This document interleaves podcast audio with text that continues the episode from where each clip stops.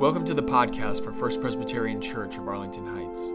These are the audio versions of the sermons preached each Sunday. I hope you enjoy. Our first scripture reading comes to us from Luke chapter 2, verses 22 through 35. When the time came for their purification according to the law of Moses, they brought him up to Jerusalem to present him to the Lord. As it is written in the law of the Lord, every firstborn male shall be designated as holy to the Lord. And they offered a sacrifice according to what is stated in the law of the Lord a pair of turtle doves or two young pigeons. Now there was a man in Jerusalem whose name was Simeon. This man was righteous and devout, looking forward to the consolation of Israel, and the Holy Spirit rested on him. It had been revealed to him by the Holy Spirit that he would not see death before he had seen the Lord's Messiah. Guided by the Spirit, Simeon came into the temple, and when the parents brought the child Jesus to do for him what was customary under the law, Simeon took him in his arms and praised God, saying, Master, now you are dismissing your servant in peace according to your word. For my eyes have seen your salvation, which you have prepared in the presence of all peoples, a light for revelation to the Gentiles and for glory to your people Israel. And the child's father and mother were amazed at what was being said about him. Then Simeon blessed them and said to his mother, Mary, this child is destined for the falling and rising of many in Israel, and to be a sign that will be opposed, so that the inner thoughts of many will be revealed, and a sword will pierce your soul too. The word of the Lord. Our second scripture reading continues the story that we were reading in the first one, uh, Luke chapter 2, verses 36 through 40. There was also a prophet Anna, the daughter of Phanuel of the tribe of Asher. She was of great age, having lived with her husband seven years after her marriage, then as a widow to the age of 84. She never left the temple, but worshiped there with fasting and prayer night and day. At that moment, she came and began to praise God and to speak about the child to all who were looking for redemption of Jerusalem. When they had finished everything required by law of the Lord, they returned to Galilee, to their own town of Nazareth. The child grew and became strong, filled with wisdom, and the favor of God was upon him. The word of the Lord. Well, it's been a week since Christmas, and I'm kind of over winter now. Are you guys done with winter? My Christmas decorations are going to be down next week. I'm no longer listening to Christmas music. I'm not watching Elf or Die Hard or It's a Wonderful Life anymore. Christmas came and went in a flash, and I can barely believe that it's over. Because of the timing, but also for another reason. You see, for, my, for the first year in my known memory, I didn't get any socks or underwear for Christmas. So it didn't feel like Christmas could possibly be over. For as long as I can remember, my mother would buy me socks and underwear every Christmas, and I hated this as a child and a youth. It was infuriating. Here I was opening a box that could be anything a new Nintendo game, an action figure, a puppy, it could be anything. But what do I get? Socks and underwear. Ugh. My mother wasn't giving me what I wanted, but instead was giving me something I needed. As a child, though, and especially as a child at Christmas time, you don't want what you need more than you want what you want. That would be crazy. For the last few years, however, I started to enjoy this tradition. My old socks would get holes in them, and I would be able to replace them with brand new ones every Christmas, and same with my underwear. It was wonderful. I didn't have to buy these things myself. As an adult, I started to appreciate getting things that I need over things that I want. But this year, I didn't get any socks or underwear. I was slightly dumbfounded after all of the presents were unwrapped, and a familiar feeling crept back into me. I didn't really get what I wanted. I actually wanted socks and underwear, which I get every year, but I didn't get it. I was even going to talk about how every year I get socks and underwear in my sermon, but now how could I possibly do that?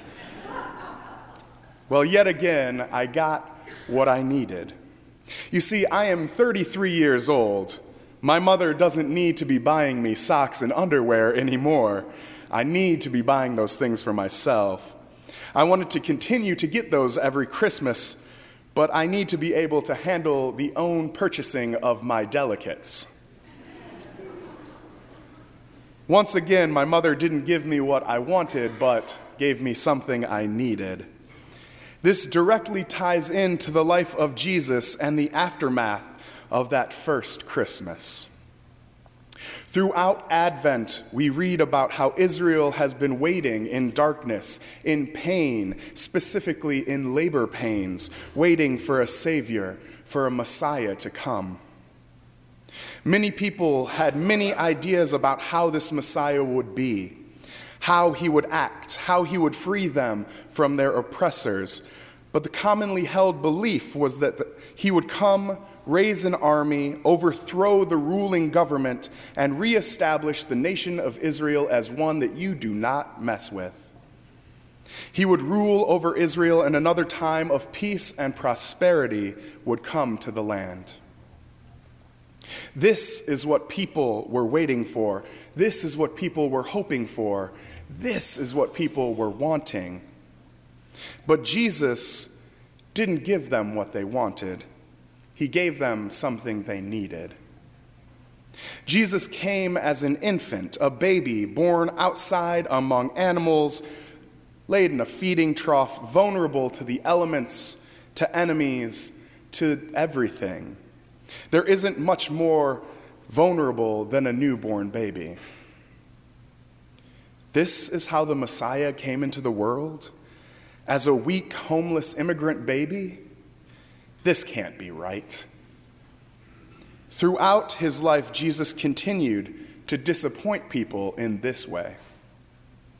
People wanted a Messiah riding a white steed, waving a sword, leading an army, overthrowing a government. Instead, they got a prophetic man from a backwater town preaching love and forgiveness, riding a donkey, spitting in the face of the Pharisees' rules and in the faces of blind men, overturning tables, and eventually being crucified by the very government people were hoping he would come and overthrow. It is this disappointment in what he was, or more accurately, what he wasn't, that I believe led to one of his own disciples betraying him. Jesus continually subverted expectations. It seemed that in one point or another, everyone we meet in the Gospels either shows outright contempt for, insults, betrays, or abandons Jesus because of this because Jesus isn't what they wanted. Everyone that is, except for a few, two of which we meet in today's scripture Simeon and Anna. To these two, Jesus is everything that they have been waiting for. He is a fulfillment to their life's purpose. It got me wondering why? Were Simeon and Anna the only two people who could see Jesus for who he truly was? Were they the only two people who the Spirit revealed Jesus to? I don't think that's true. Instead, I think that they just happened to meet Jesus at a specific time when Jesus was a baby. Yes, there is little more vulnerable than a baby, but there is little else that also embodies potential, endless, boundless potential like a baby. When you see a baby, you see an unwrapped present. It could become anything. The feeling that I had as a child staring at a present is the feeling that I imagine Simeon and Anna had when they saw Jesus. He could become anything a warrior, a freedom fighter, a political leader, a priest, or something even greater than that. The possibilities were endless. Simeon and Anna got to see Jesus' potential in a way that takes our humanness out of it. When you see a baby and when you see me, a 33 year old man, our potentials are different. Or at least you see our potentials as different. I'm fully formed. I have thoughts and opinions and ways of doing things. And as I continue to age, my perceived potential will continue to diminish. This might not be completely true, but it is how we tend to view the world. We see people of a certain age and think that they are no longer able to grow or change or become more. You can't teach an old dog new tricks. This is how I imagine people saw Jesus once he was grown and was preaching and teaching. He's set in his ways, saying weird backwards things, talking about how we all need to forgive people and nonviolently stand up for ourselves and love our enemies. He can't be the Messiah that we have been waiting for, and he doesn't have the potential to become it. But for Anna and Simeon, Jesus was still anything and everything that they had been waiting for. That feeling of potential, of newness, of opportunity is one that I think our whole country, if not our whole world, feels at least once a year. And they're going to be feeling it tonight. Every new year, people are filled with a sense of newness, a feeling that this year can be the year that X, Y, or Z happens. The feeling that this year has the potential to be anything that you want it to be. This is why I feel that we make such lofty resolutions, and also probably why 80% of those resolutions fail by February. We get a glimpse of our own potential once more every New Year's Eve. Could this be the year I stop smoking? Could this be the year I lose those few extra pounds? Could this be the year I start saving for that trip to Europe or find that special someone? We catch a glimpse of hope, of possibility, and we grab onto that feeling for about two months. At which point, if our desires haven't been fulfilled, or we can't make them work in our daily routine, we give up.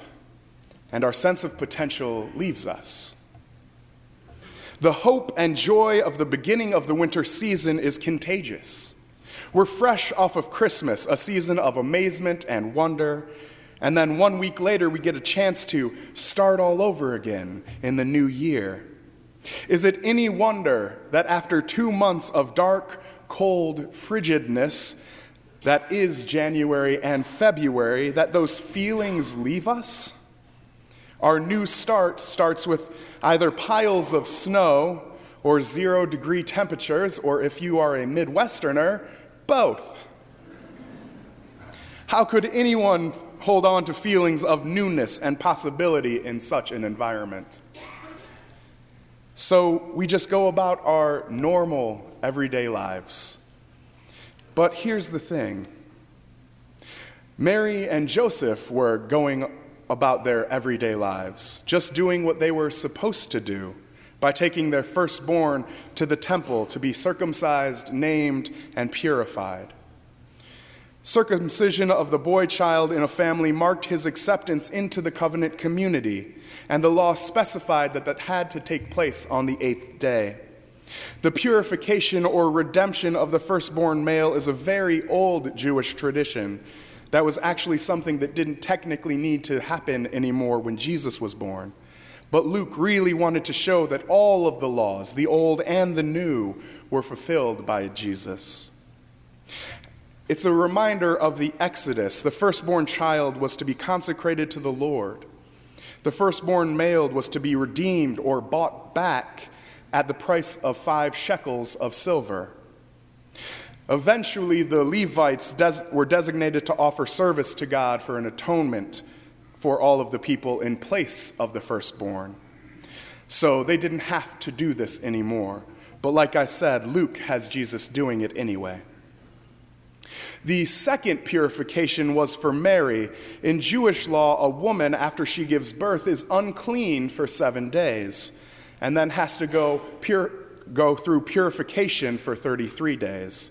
The period was twice as long if you had a girl, though. During this time, she was not permitted to enter the temple or touch any holy objects. So then, after the 40 days, or 80 if you had a daughter, she was to offer a lamb and a pigeon or a turtle dove. But if she could not afford a lamb, she could offer instead two turtle doves or two pigeons. As we can see in our text, Mary offered two turtle doves, the implication being that Mary and Joseph were fairly poor and couldn't afford a lamb to sacrifice. So, what we see is Jesus' parents going through their normal routine that they have to go through after having their firstborn son. Get him circumcised, name him, redeem him, although that was not required, and purify Mary. And it is in their normal routine, their everyday, that God comes crashing in. Simeon and Anna burst into their lives, joyfully praising God for the child and prophesying to Mary and Joseph about him. In a similar way, Simeon was going through his normal everyday life. He felt led to go to the temple, something that I'm sure he has felt many times before. After all, the verse says that he was righteous and devout, two things that normally mean someone's at the temple regularly in Scripture. So he's at the temple again, and suddenly Jesus enters his life. It's the same for Anna. She's an 84 year old widow who, according to the scriptures, never left the temple, but fasted and prayed daily. So here's another day of fasting and praying, starting off normally, I'm sure, and then suddenly Jesus bursts into her every day. Both Simeon and Anna were doing their normal routine when Jesus entered their life. Both Mary and Joseph were doing their normal routine when God moved in their lives. This story is about God and Jesus moving in the mundane. Now let's tie all of this together. I think that this new year, our resolution should be to look for God moving in the places where we don't expect. The story of Christmas is giant. There's a huge star, a multitude of angels, shepherds shouting for joy down city streets. It's a spectacle, a large, magical, you can't miss this kind of event. But the story that we read today would easily be missed if you weren't paying attention. If Mary and Joseph just saw some crazy man coming up to them and spouting nonsense, or if Simeon didn't listen to that tug to go to the temple that day, if Anna was too wrapped up in her fasting and praying to notice some random baby at the temple, something that I'm sure happened all of the time, if any of that happened, they would have missed God moving in their lives. This story didn't have an angelic trumpet blast to announce its arrival. It took people being open to God and being willing to follow that tug even when it happened during a normal, everyday event. We need to be open to God moving in our everyday life, in our unexpected places. If we allow God to enter our daily lives, then you never know what could happen. However, this comes with a caveat. If we assume to know how God or Jesus will come into our lives, if we think that we that Jesus will help us win the lottery or move to Hawaii or help our team win the Super Bowl, then we need to check our expectations. Allowing Jesus into our everyday lives isn't going to magically give us wealth or prosperity. After all, Jesus doesn't always give us what we want, but gives us something that we need. Mary and Joseph probably needed some reassurance after the craziness of the birth had calmed down. Anna and Simeon needed to see the Messiah before they died. As the clock strikes midnight tonight, and you think of the potential of this new year, I hope that you can look at your potential through the eyes of God. See how allowing the holy to move in your life can make a world of difference. And know that when you get the socks and underwear of life, God might not have given you what you want, but has given you exactly what you need. Amen. Thanks for listening.